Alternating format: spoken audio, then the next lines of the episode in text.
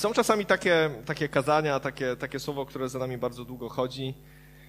I tak bardzo chciałem się do tego dobrać, do tego tematu, ale jest tak wielki, że cały czas mówiłem później, później, później, później, ale od dwóch miesięcy mniej więcej, gdziekolwiek nie pojadę, inne miejsce niż nasz zbór, cały czas jakby Pan Bóg mnie do tego słowa przyciąga. Chciałem dzisiaj mówić o, o tym, kim my jesteśmy w Chrystusie, chyba zacząć mówić o tym, kim jesteśmy w Chrystusie.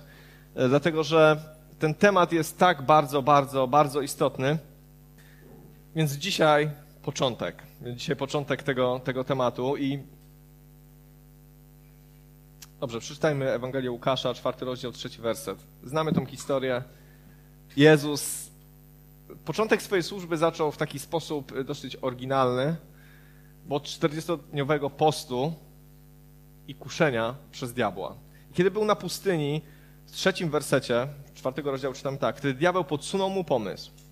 Skoro jesteś synem Boga, powiedz temu kamieniowi, aby zmienił się w chleb. Wtedy diabeł podsunął mu pomysł. To tak jest w naszym życiu bardzo często, że mm, nie lubię za bardzo o diable rozmawiać i jakby tutaj za dużo mu poświęcać czasu, ale prawda jest taka, że jest bardzo sprytny. Bardzo sprytny jeżeli podszedł do Jezusa na pustyni, do Jezusa, który no, już dostał świadectwo po chrzcie Jana, oto syn mój umiłowany, i podszedł do niego i podsunął mu pomysł. I to dwa razy, dwa razy skierował do niego to słowo, skoro jesteś synem Boga. Teraz, kiedy prosił o ten kamień, żeby się zamienił w chleb, a później, kiedy powiedział skocz z dachu świątyni, bo napisane jest, polecił swoim sługom, żeby nie, żebyś nie zranił o, o kamień swojej nogi. Jeżeli jesteś synem Bożym, to. I ten, to, to, słowo jest dla mnie bardzo, bardzo, bardzo istotne, dlatego że ile razy w moim i w Twoim życiu przychodzi taka myśl, przychodzi diabeł, który podsuwa Ci taką myśl i mówi: Skoro jesteś synem, córką Boga, to. Ile mieliście takich sytuacji, takich myśli w swoim życiu, kiedy w trudnych chwilach, kiedy życie nie układało się tak, jakbyśmy sobie tego oczekiwali, kiedy z różnych powodów albo my sami zawiedliśmy, albo okoliczności, na które nie mamy wpływu, nie układały się tak, jak chcieliśmy. I diabeł wtedy przychodzi do człowieka i mówi: Skoro jesteś synem Boga, to dlaczego dzieją się takie, a nie inne rzeczy? I dlaczego on to mówi? Dlaczego w pierwszym kuszeniu, w tym tym, w tym kuszeniu, którym miał, jakby chciał już zniszczyć służbę Jezusa u zarodku, dwa razy podważa jego tożsamość w Bogu. Dwa razy mówi, skoro jesteś synem Boga. Dlatego, że tożsamość, to kim jesteśmy, jest bardzo istotna.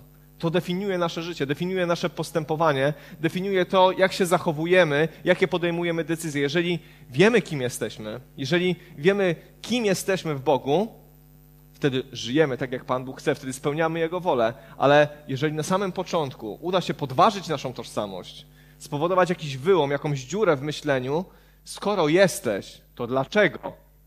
Często na ulicy są takie pytania.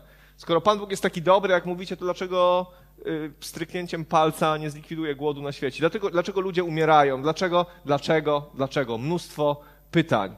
Ale bardzo często słyszę to wtedy, kiedy głoszę Ewangelię. Zawsze jest to samo pytanie skoro Bóg jest dobry, skoro jesteś synem Boga, to dlaczego dzieją się takie, a nie inne rzeczy? Ja nie chcę dzisiaj mówić o tym i tych wszystkich niuansów, tych wszystkich dlaczego e, udzielać odpowiedzi, ale zrobić to, co Jezus zrobił. Bo Jezus nie poddał się. Jezus nie, nie zrezygnował z tego, kim jest i diabeł go nie podszedł.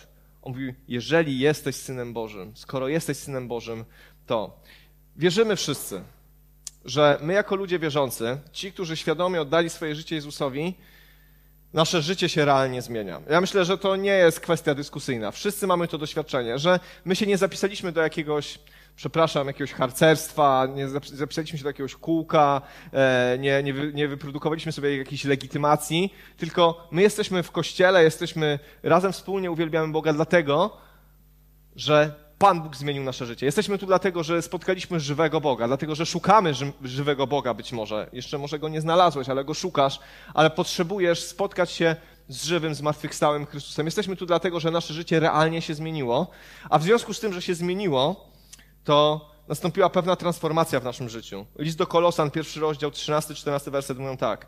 On nas wyzbawił spod tyranii ciemności i przeniósł do królestwa swego ukochanego syna, w którym mamy odkupienie, przebaczenie grzechów. Widzimy, że w momencie, kiedy się nawracamy, zostaliśmy wybawieni spod tyranii grzechu, spod y, nie, naszej nieumiejętności radzenia sobie z grzechem, spod, y, spod tego grzechu, który nas zniewalał i musieliśmy spełniać jego uczynki. Zostaliśmy wybawieni z tego i co, co się stało? Zostaliśmy przeniesieni do królestwa swego że przeniósł nas do królestwa swego ukochanego syna. Staliśmy się obywatelami królestwa Bożego. To nie jest tak, że przychodzimy do Pana Boga, mówimy, ale mi jest ciężko w życiu, ale sobie nie radzę, po prostu, nie wiem, te grzechy mnie niszczą i wtedy Pan Bóg nas oczyszcza, następuje taki reset w naszym życiu i zaczynamy od nowa. I od nowa zaczynamy swoje życie, tylko tym razem już wiemy, że Pan Bóg wybacza, ale nie, tu jest napisane, że, że to nie jest tak, że nas wyrwał spod tyranii ciemności i teraz żyj sobie sam ale wyrwał nas spod tyranii ciemności i przeniósł do królestwa swojego umiłowanego syna. Zostaliśmy przeniesieni do królestwa Bożego, a królestwo Boże ma swoje zasady, ma swoje standardy i ma swoje, mm, że tak powiem, swój sposób działania. My nie zostaliśmy oczyszczeni tylko po to, żebyśmy się poczuli lepiej, żebyśmy zostali tylko e, przebaczone nam zostały grzechy, ale zostaliśmy wybawieni po to, żeby teraz służyć w Królestwie Bożym, żeby żyć standardami Królestwa Bożego, żeby żeby być obywatelami Królestwa Bożego, żeby być dziećmi Bożymi. I to jest bardzo ważne, dlatego że skoro już tam jesteśmy, bo to nie jest obietnica do wybranych ludzi, do ludzi, którzy służą w kościele. To jest obietnica dla wszystkich. Ty i ja, każdy z nas został przeniesiony do Królestwa Bożego. I teraz bardzo ważne jest to, żebyśmy sobie uświadomili, czym to królestwo jest, jakie tam panują zasady i że ono jest że ono jest. Wiecie, z harcerstwem czy z każdą instytucją, przepraszam harcerzy, jeżeli to nie, nie jest absolutnie obraźliwe, ale nie wiem, z każdą inną rzeczą, do której się zapisujemy, żeby w niej uczestniczyć, jest to kwestia być może jakiegoś hobby. Ktoś sobie kupuje karnet na siłownię, to po pracy chodzi sobie na siłownię. Na tej siłowni jest jakaś kultura siłowni. Tam się coś dzieje, tam są jakieś rzeczy. Ja grałem bardzo długo amatorsko w piłkę nożną albo w Unii Hokeja i wiem, że kiedy po, po, wtedy jeszcze się uczyłem, po studiach, po zajęciach chodziliśmy na treningi i w tej szatni piłkarskiej czy Unii Hokejowej jest specyficzna atmosfera, specyficzny klimat, ludzie sobie żartują, mają swoje poczucie humoru. Ale ja tam chodziłem dwa razy w tygodniu i stamtąd wychodziłem i żyłem dalej swoim życiem, ale przez te 4-5 godzin w tygodniu czułem się wyśmienicie, dlatego to, że ja znałem tych ludzi. Ale nikt w Unihokeju nie kazał mi tam zamieszkać na tej hali. Nikt grając w piłkę nie kazał mi teraz siedzieć cały czas na Orliku. To było moje hobby, to było moje zajęcie, to był jakiś dodatek w moim życiu. Ale z chrześcijaństwem tak nie jest. Z życiem z, Bo z Bogiem tak nie jest. To nie jest tak, że Pan Bóg nas wyrwał z tyranii ciemności, i teraz, od czasu do czasu, bo, się, bo nam się to podoba, bo nabożeństwa są fajne, e, to sobie przyjdę do kościoła, to pouwielbiam Pana Boga, ale później wracam do swojego własnego życia. Nie, to, to, to nie jest tak, bo my zostaliśmy wyrwani spod tyranii grzechu, zostaliśmy oczyszczeni, obmyci krwią Jezusa Chrystusa i przeniesieni do Królestwa Bożego, które nie jest jakimś miejscem do uprawiania hobby. Nie jest jakimś miejscem, w którym od czasu do czasu się odnajdziemy, ale jest od teraz naszą tożsamością. Paweł pisze, że nie żyję już ja, lecz żyje we mnie Chrystus. Jezus mówi, że kto, kto nie zaprze się samego siebie, nie jest mnie godzien. Więc bycie chrześcijaninem to jest przeniesienie się do całkowicie innej rzeczywistości. I musimy sobie uświadomić, my jako biblijnie wierzący chrześcijanie, że my że fakty są takie, fakty są takie, że my żyjemy w duchowej innej rzeczywistości. Problem jest taki, że my nie zawsze chcemy w niej żyć, albo nie zawsze sobie uświadamiamy, że my w niej jesteśmy, że zostaliśmy przeniesieni. Czasami nam się wydaje, że, że tylko pójście od czasu do czasu do kościoła, od czasu do czasu zrobienie pewnych rzeczy dla Pana Boga, to jakby zaspokaja jakieś nasze myślenie, ale kiedy czytam Biblię, to widzę, że, że, że Pan Bóg, Nowy Testament rozpościera przed nami niesamowitą panoramę, kim jesteśmy w Chrystusie, jakie jest Królestwo Boże i jakie jest nasze powołanie i to absolutnie jest potężne, wielkie i różniące się od tego naszego zwykłego, codziennego życia, w którym chodzimy w oglądaniu.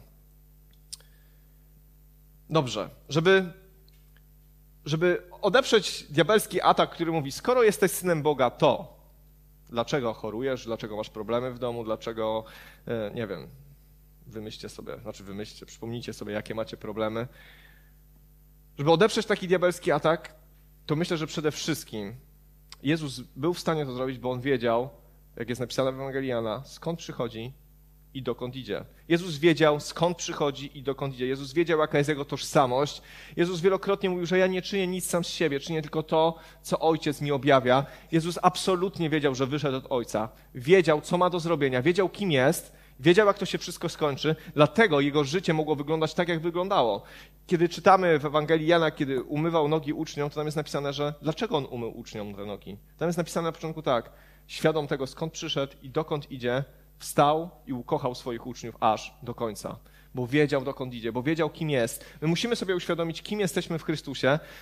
Ja wiem, że wielu z nas już to dzisiaj w jakimś stopniu wie. Ja nie powiem dzisiaj nic nowego, ale chciałbym, żeby to roz, rozpaliło się w naszych sercach, żeby to było coś, z czym, co nie tylko pokiwamy głową i powiemy, tak, tacy jesteśmy, ale żebyśmy to wcielili w naszą codzienność, w tą codzienność poza nabożeństwową, w tą codzienność poza kościelną, w sensie tutaj z naszych wspólnych zgromadzeń, ale żeby to było treścią naszego życia, dlatego, że często chcemy i oczekujemy prawdziwego Bożego działania w naszym życiu. Modlimy się o to, śpiewamy, wnosimy nasze ręce, chcemy bardzo tego, ale bardzo głęboko wierzę, że to wszystko jest dostępne dla Kościoła. To nie jest kwestia ściągnięcia tego z nieba, to jest kwestia nasza. I to jest coś, co mnie Pan Bóg niesamowicie tym dotknął. To jest coś, co Pan Bóg mi objawił, że my musimy w to wejść. To nie jest, że my to ściągniemy z nieba. To nie jest coś, że my to urodzimy swoim postępowaniem, swoimi zachowaniami, ale to jest coś, w co my musimy wejść i być tego, być tego świadomi. Więc zostaliśmy przeniesieni do innego królestwa. Jakie Pan Bóg ma o nas myśli? No bo to jest, myślę, że najważniejsze. Jeżeli mamy mieć tożsamość dzieci Bożych, to musimy zrozumieć, co Pan Bóg o nas myśli, jak On nas postrzega. Jak On nas postrzega. I ja myślę, że to jest coś, co często diabeł atakuje w życiu wielu ludzi wierzących, żeby wykrzywić obraz Boga, żeby zadawać pytania, które nie od razu mówią, Pan Bóg taki nie jest. Ale kiedy diabeł przychodzi i mówi, skoro jesteś synem Bożym, to dlaczego chorujesz? To ty możesz powiedzieć, precz w imieniu Jezusa Chrystusa. Ale nie pilnując się, nie żyjąc z Bogiem, nie przychodząc do Niego, nie mając odpowiedniej tożsamości, to pytanie zostaje w Twojej głowie. I to jest taki malutki kamyczek, taka malutka wątpliwość w Twoim życiu, która mówi, no, w odpowiednim momencie ona gdzieś tam się, to jest taki kamień w bucie. Źle nadepniesz, mówisz, o, rzeczywiście, gdybym był Synem Bożym, to dlaczego mnie to spotyka? I zaczynamy o tym myśleć. Diabeł nie działa tak, że chce nas zniszczyć od razu jednym brawurowym atakiem, ale ale on potrafi zwieść. Jest ojcem kłamstwa. I, I, to są takie małe rzeczy, które, które sprawiają, że nas to podważa. I bardzo często on chce podważyć nasze myślenie o Bogu. Na samym początku wykrzywić to, co jest najbardziej istotne w dobrej nowinie. Nowy Testament i Jezus głosił dobrą nowinę. I chciałbym, żebyśmy to zapamiętali, że to była dobra nowina. Jezus głosił dobrą nowinę o odpuszczeniu grzechów, o uzdrowieniu, o uwolnieniu. I to jest bardzo ważne że diabeł zawsze na samym początku chce wykrzywić nas obraz Boga i stworzyć jakiś inny obraz. I widzimy to w tym świecie, jakie ludzie mają pojęcie o Bogu. Nawet jak patrzymy na architekturę, wielkie, ciemne, mroczne kościoły, a Pan Bóg gdzieś ukryty tam na końcu, w świętym miejscu. To jest jakaś wizja, która, która powstała przez wieki. To, nie, to nie, nie urodziło się od razu. Pierwszy kościół a przecież pierwszy Kościół zamienił się w coś takiego. Ten pierwszy gorliwy Kościół, który, który kochamy, którym chcemy, żeby tutaj był aktywny wśród nas, żebyśmy mogli tego doświadczać, to się nie stało nagle. Ale jakieś wyobrażenie Boga się zmieniło. Kim jest Pan Bóg w stosunku do mnie i do Ciebie? Co On myśli o Tobie i o mnie? Bo to jest klucz tego, co chciałbym dzisiaj mówić. Jak On patrzy dzisiaj na Ciebie? Kim dla Niego jesteś? Bo to definiuje Twoje życie, bo to będzie definiowało Twoje postępowanie, bo to będzie sprawiało, że będziesz podejmował takie, a nie inne decyzje. Księga Jeremiasza. Ja piszę to do Izraela, ale to jest Stary Testament. I w Starym Testamencie Pan Bóg mówi tak. Księga Jeremiasza, 29 rozdział, 11 werset. Ja wiem, jakie wiąże z wami plany, oświadcza Pan. To plany o pokoju, a nie o niedoli. Chcę dać wam szczęśliwą przyszłość i uczynić was ludźmi nadziei. Pan Bóg do Izraela mówi, ja wiem, jakie mam o was plany. Wy możecie myśleć cokolwiek innego, ale ja wiem, jakie mam o was plany. To są plany o pokoju. Nie o by dać wam szczęśliwą przyszłość i żebyście byli ludźmi nadziei. Pan Bóg dobrze o nas myśli, dobrze myśli o tobie i o mnie. Ja kiedy myślę sobie o dobrej nowinie i jak ona wygląda i kiedy widzę, że Jezus z miłości do nas poszedł na krzyż, na krzyż. I teraz nie myśl o świecie, teraz nie myśl o ludzkości, Teraz pomyśl o sobie. Umarł za ciebie. A wiesz, jaki byłeś. Wiesz, jaki byłeś. I za ciebie umarł. On ma myśli o pokoju. On chce, żeby nasze życie było pełne pokoju. Chce, żebyśmy mieli szczęśliwą przyszłość. I oczywiście my jako chrześcijanie wiemy, że ta nasza przyszłość to jest ta niebieska ojczyzna, do której zmierzamy. To jest życie wieczne. To prawda. Ale mówi to do Izraela, który żył tu i teraz. Szczęśliwą przyszłość również wierzę tutaj na ziemi i uczynić was ludźmi nadziei. Ja nie chcę głosić Ewangelii sukcesu.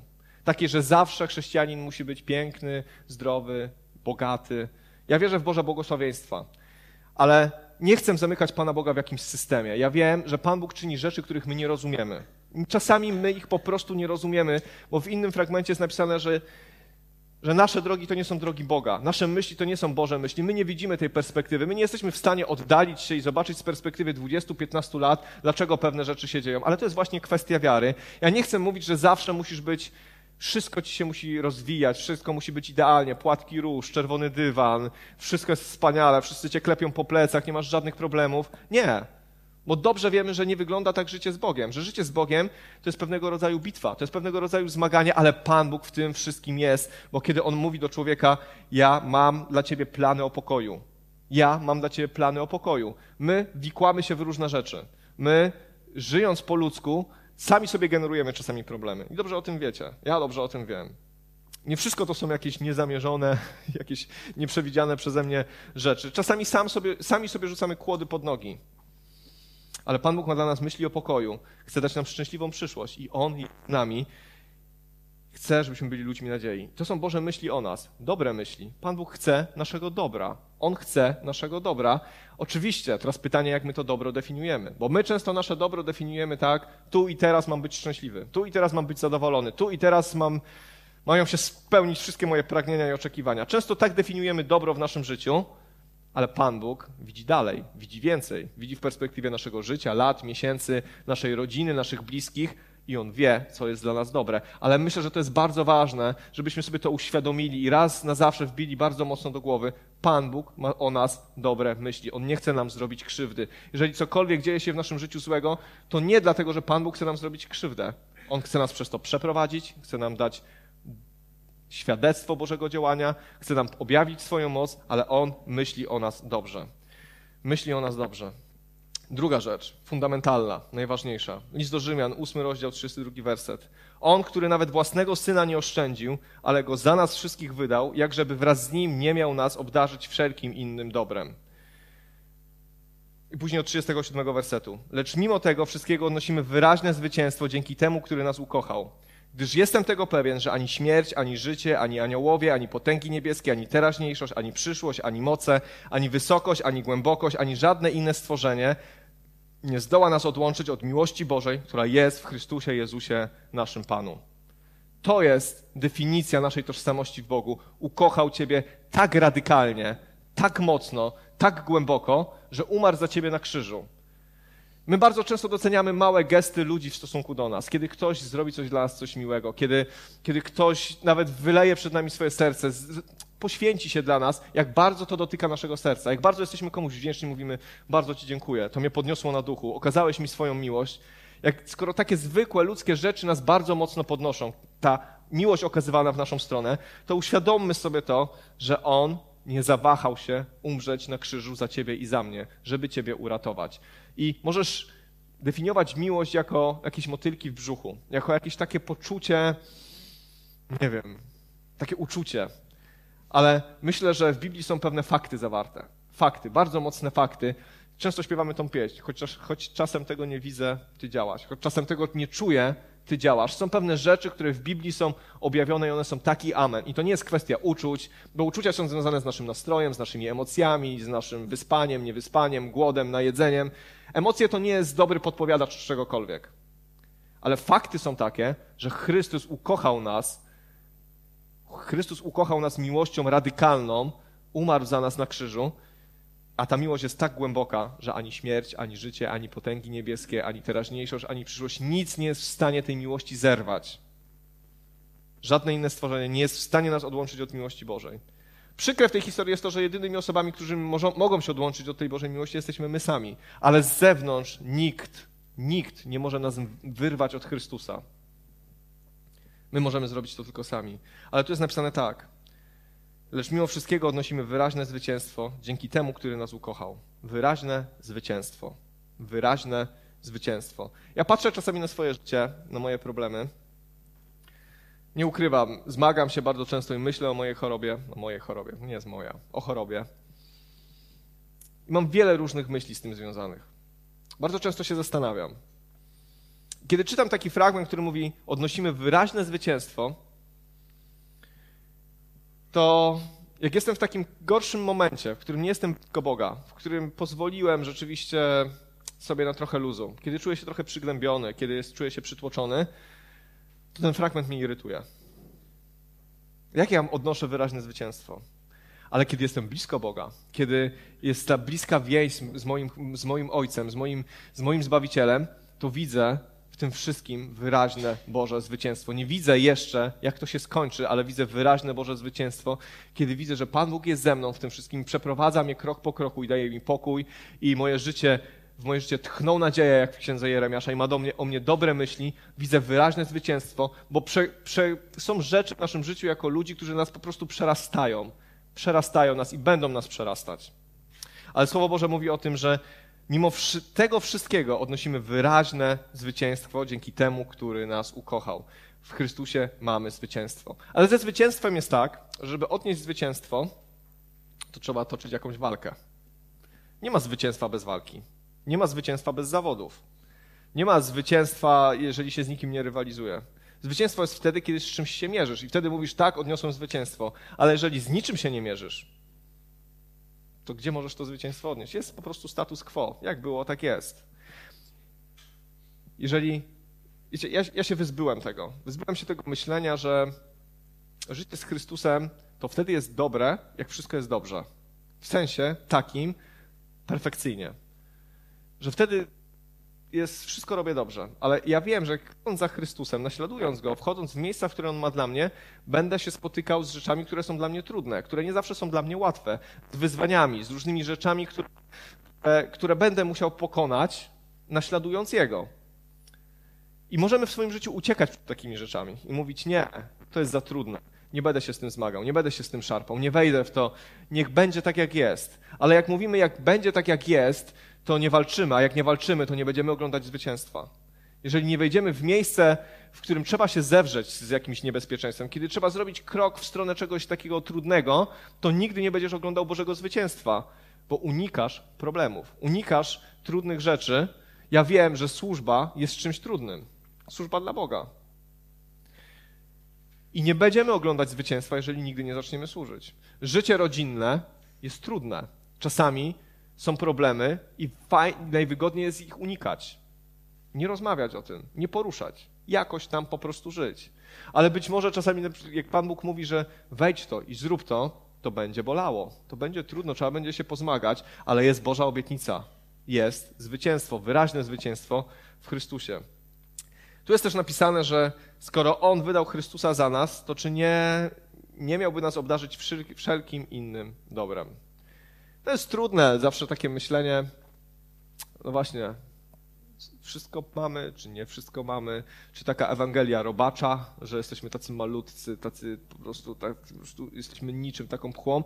A z kolei jest druga skrajność, Ewangelia sukcesu, że po prostu, wiecie, samoloty, odrzutowce, wiecie, żyjemy na bogato. Eee, są jakieś skrajności. My lubimy popadać w skrajności.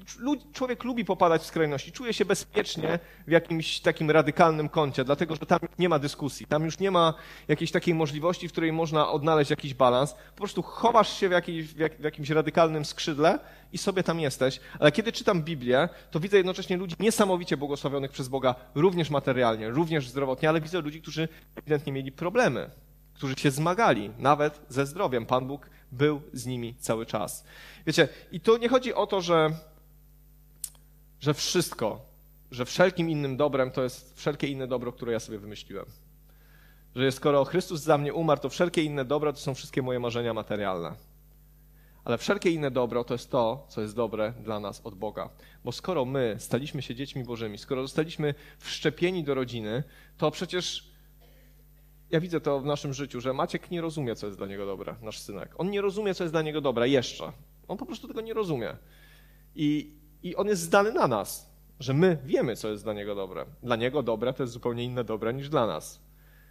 I, I ten obraz mi pokazuje, że tak często jest w naszej relacji z Bogiem, bo my sobie definiujemy dobro po naszemu. My chcemy teraz, Panie Boże, daj mi teraz natychmiast, bo to jest dla mnie, ja po prostu muszę to mieć, koniec, kropka. A Pan Bóg mówi, człowieku, to nie jest wcale dla ciebie dobre. Poczekaj, mam dla ciebie coś naprawdę dobrego, coś, co zbuduje twoje życie, coś, co tchnie w ciebie naprawdę prawdziwe życie, ale poczekaj, ale poczekaj. Więc to, że Pan Bóg dał nam wszystko, obdarzył nas wszystkim dobrem, to takim dobrem, które jest dla nas rzeczywiście dobre, które rzeczywiście jest tym, co nas wzmocni. A później w, Ewangelii, liście do Rzymian, w ósmym rozdziale, w 15 wersecie czytamy tak. Nie otrzymaliście przecież ducha niewoli, by ponownie żyć w zastraszeniu, ale ducha usynowienia, w którym wołamy Abba Ojcze. Ten właśnie duch świadczy wraz z naszym duchem, że jesteśmy dziećmi Boga. A jeśli dziećmi, to i dziedzicami, dziedzicami Boga, a także współdziedzicami Chrystusa, jeśli tylko razem z Nim cierpimy, po to, by razem z Nim mieć również udział w chwale. Oprócz tego, że Pan Bóg nas wyrywa spod tyranii ciemności i przynosi do swojego e, królestwa swojego umiłowanego syna, przepraszam, to On ma tam dla nas specjalne miejsce. On nie przeniósł nas do królestwa swojego umiłowanego syna jako parobków, jako, jako ludzi, którzy tam gdzieś po prostu w ostatnim rzędzie będą siedzieli. On nas przeniósł do swojego do umiłowanego syna jako, jako dzieci. On nas usynowił. Staliśmy się częścią Bożej rodziny. Ten fragment jest bardzo dobitnie o tym mówi. Bo my nie żyjemy już w zastraszeniu, lecz mamy ducha usynowienia. I ten duch świadczy wraz z duchem naszym, że jesteśmy dziećmi Boga. To jest bardzo ważne. To jest bardzo ważne, bardzo elementarne. Pewnie z wielu z Was powie, no, no oczywiście, no jesteśmy dziećmi Boga. Ale bardzo mocno mnie to dotknęło, dlatego że dziecko Boga to jest naprawdę jedna z najbliższych, intymnych relacji, jaką, jaka istnieje w ogóle na tej planecie. Nie ma chyba mocniejszej, bardziej głębokiej relacji niż rodzic dziecko. Ta relacja jest na każdym poziomie. Od fizycznych, bo przecież dziecko potrzebuje fizycznej opieki, po duchową, po emocjonalną. To jest tak głęboko, głębokie i mocne, że ciężko to porównać z czymkolwiek innym. My się staliśmy takimi dziećmi. Pan Bóg tak o nas myśli. Jak myślicie o swoich dzieciach? Jak, jakie macie postrzeganie swoich dzieci? Ja wiem, że czasami bywają denerwujące. Wiem, że czasami zawodzą podejrzewam, że im starsze, tym częściej się takie rzeczy dzieją. I co z tego? I co z tego? Bo my jesteśmy ludźmi i mimo różnych rzeczy, które po prostu na nas działają, to te swoje dzieci bardzo kochamy. Bardzo kochamy.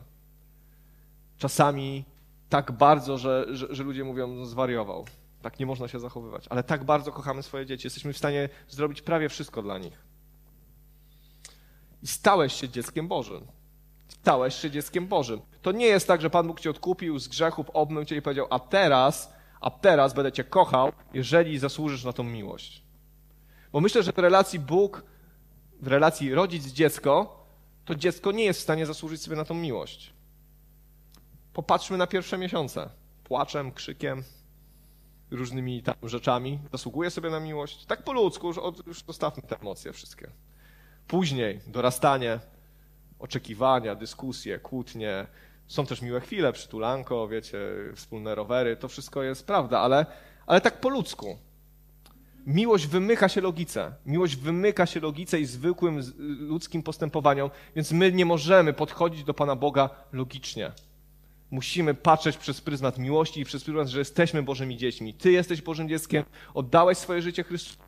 Jesteś Bożym dzieckiem. Zostałeś, tutaj jest napisane, usynowiony. I musisz patrzeć na swoją relację z Bogiem jako na relację z Ojcem. Na relację z Ojcem, który cię kocha. Być może cię wychowuje.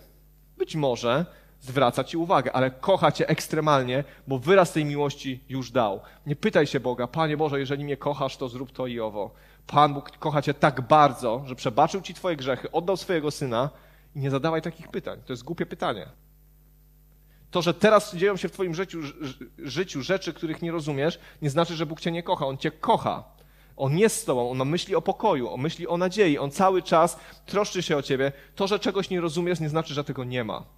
Ale my jesteśmy ludźmi wiary, ludźmi, którzy opierają się na Słowie Bożym, ludźmi, którzy żyją Bożymi obietnicami, a tu jest jasno napisane: jesteś dzieckiem Bożym. Ja jestem dzieckiem Bożym. Nie rozumiem, nie wiem, kiedy zostanę uzdrowiony.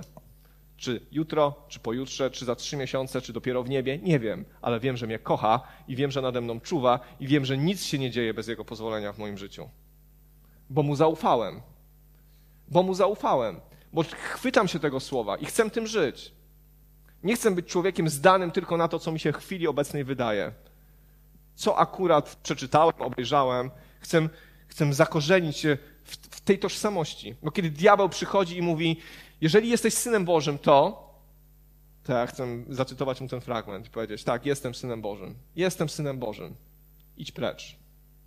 Jestem, bo On umarł za mnie, On mnie zbawił, mam doświadczenie przebaczenia grzechów, mam doświadczenie chrztu w Duchem Świętym, mam doświadczenie żywego Boga w moim życiu i okej, okay, nie rozumiem wielu rzeczy, ale jestem synem Boga. A tu jest jeszcze napisane więcej. Bo są dzieci, no dzisiaj tak nie mamy, dzisiaj traktujemy wszystkie dzieci równo, dzisiaj nie ma dziedziców. Chyba, że ktoś jest jedynakiem, to wtedy jest dziedzicem. Eee, ale kiedyś był dziedzic. Był ktoś, kto dostawał tytuł, ktoś, kto dostawał największą część majątku, ktoś, kto dostawał głową rodziny. A tu jest napisane tak. A jeśli dziećmi, to i dziedzicami.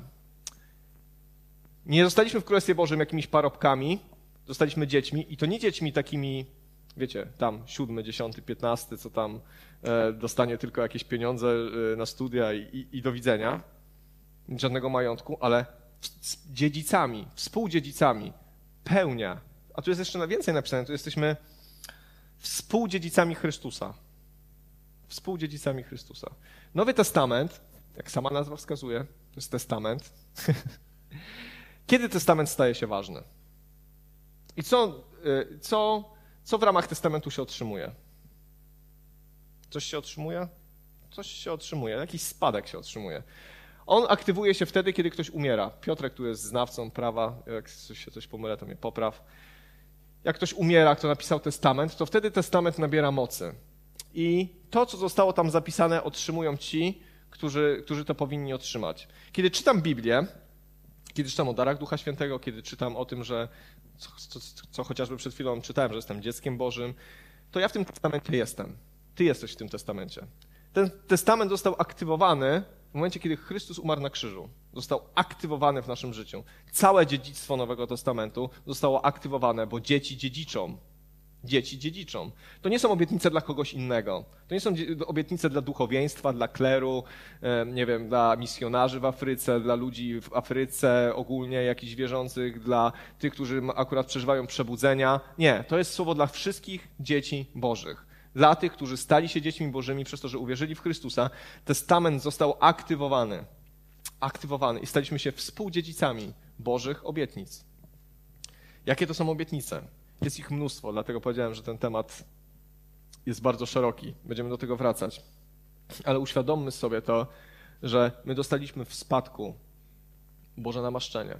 Dostaliśmy w spadku, dziwnie to brzmi, ale został nam darowany Duch Święty, który nas prowadzi.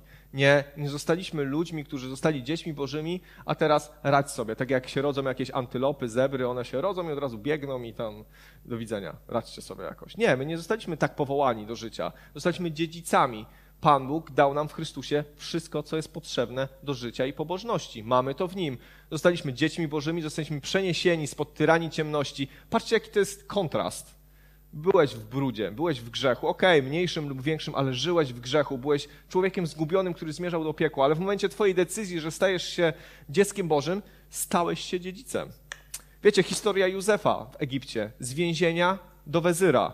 Historia syna marnotrawnego, z człowieka, który nie miał nic do jedzenia, do pełnoprawnego syna, z ucztą i z weselem.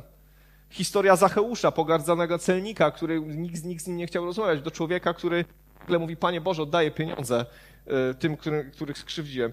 Historia, historie e, w Ewangelii, w Bożym Słowie są takie, że Pan Bóg wyciąga biedaka, chciałem coś brzydkiego powiedzieć, jakiegoś takiego człowieka brudnego i sadza pośród królów.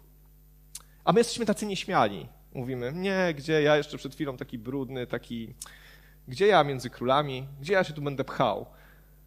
A później żyjemy tak, jak żyjemy, bo nie przyjmujemy tożsamości, która została nam wydana. To nie jest Twoja i moja zasługa. W Biblii jest napisane, że zostaliśmy zbawieni z łaski za darmo, przez wiarę. Boży to dar do dobrych uczynków. Nie, nie zasłużyłeś sobie na to. Nie bądź taki nieśmiały. I tak to jest prezent dla Pana Boga od Ciebie. Boże dziedzictwo, Boże synostwo. To, że jesteś dzieckiem Bożym, to jest prezent dla Ciebie. Nie bądźmy tacy nieśmiali w przyjmowaniu tego. Nie bądźmy tacy, którzy mówią, nie, ja to tylko tak hobbystycznie od czasu do czasu się tym zainteresuję. Później żyjemy tak, jak żyjemy, później zmagamy się z problemami, upadamy, mamy kłopoty, bardzo często właśnie dlatego, że nie stoimy w tożsamości, którą Pan Bóg nam dał. Że nie stoimy w tym, że Pan Bóg nas kocha, że ma dobre myśli o nas, że wyprowadzi nas, być może nie rozumiesz, ale cię przeprowadzi. Rezygnujemy z tego tak bardzo szybko, bo w którymś momencie jesteśmy nieśmiali. Nie będę tego sobie mówił. Tak, ty jesteś dziedzicem Królestwa Bożego, współdziedzicem Chrystusa. Patrzcie, jakie to jest potężne. Widzicie, co Chrystus robił? Widzicie, jak on żył? Czytamy Biblię? Widzimy, jak Biblia jest napakowana potężnym Bożym działaniem, potężnym Bożym maszczeniem dla ludzi, którzy mu ufają, i my jesteśmy tego współdziedzicami. Nie bądźmy tacy skromni. Nie bądźmy tacy skromni.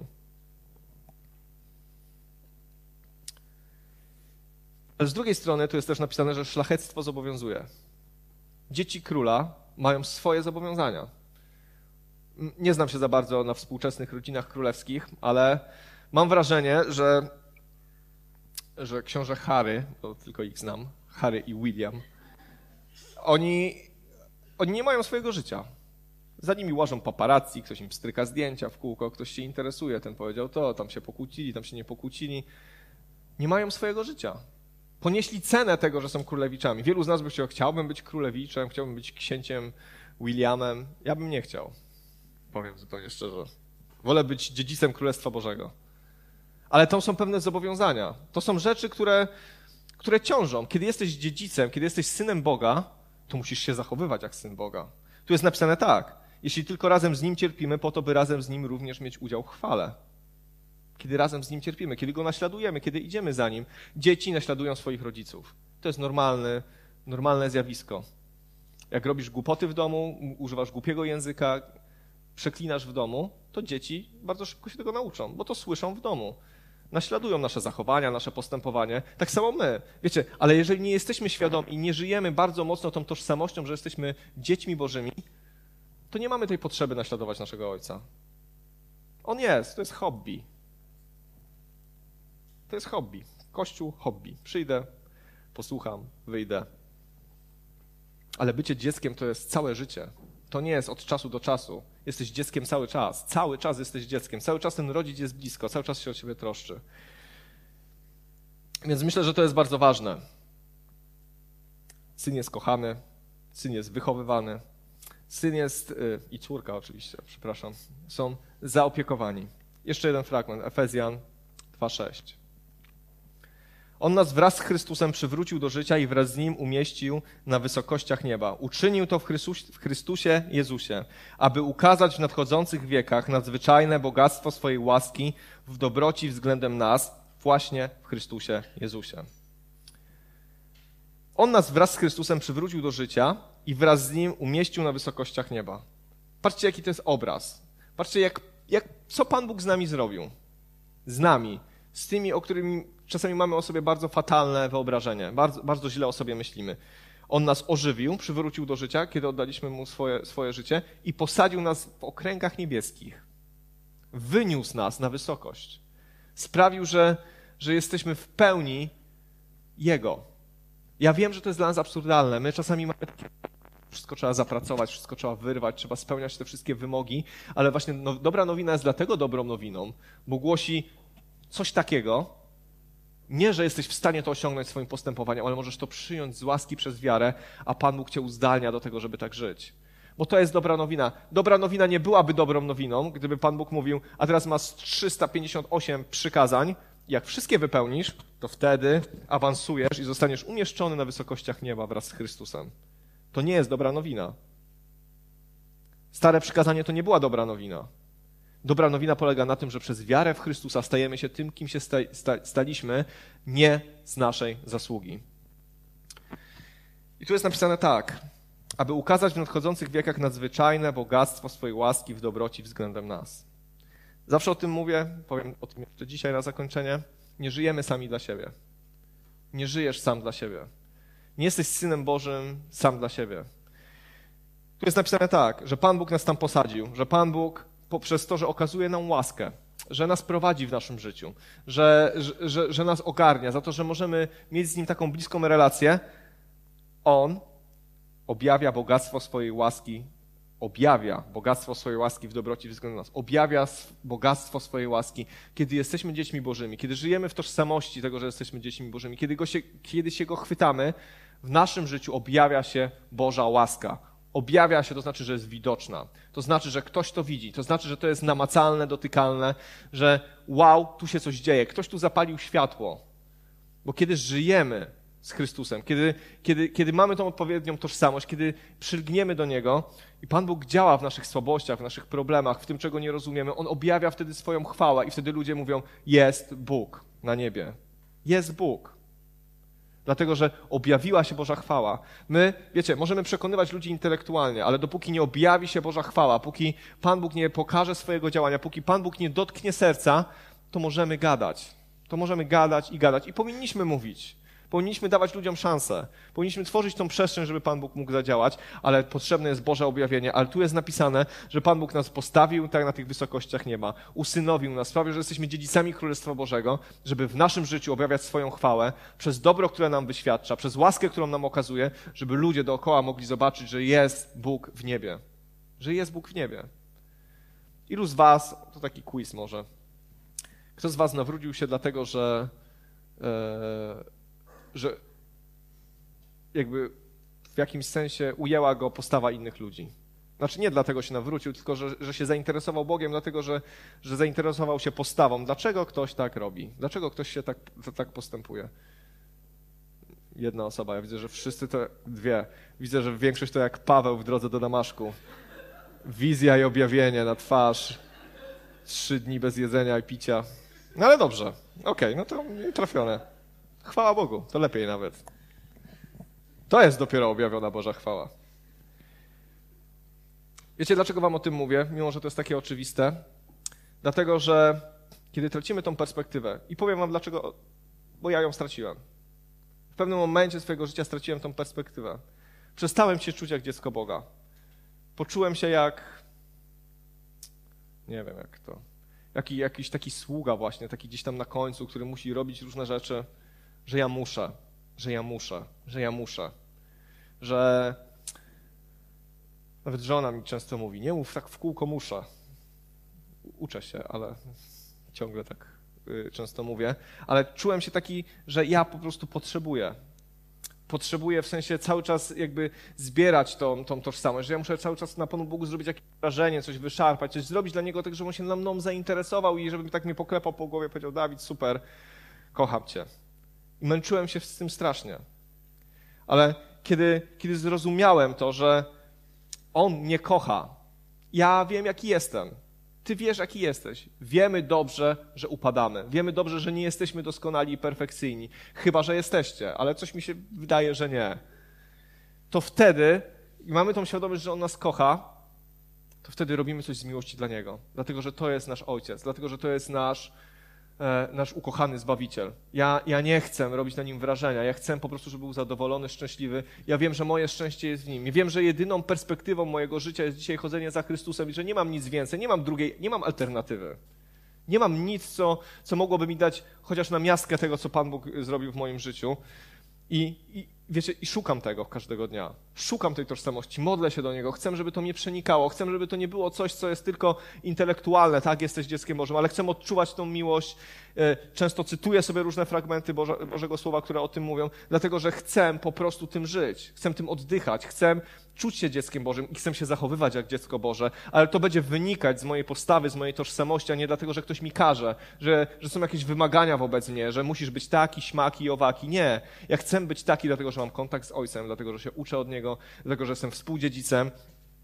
Ale kiedy tracimy tą tożsamość, to się wszystko sypie. Nie da się być chrześcijaninem, jeżeli tej tożsamości nie mamy.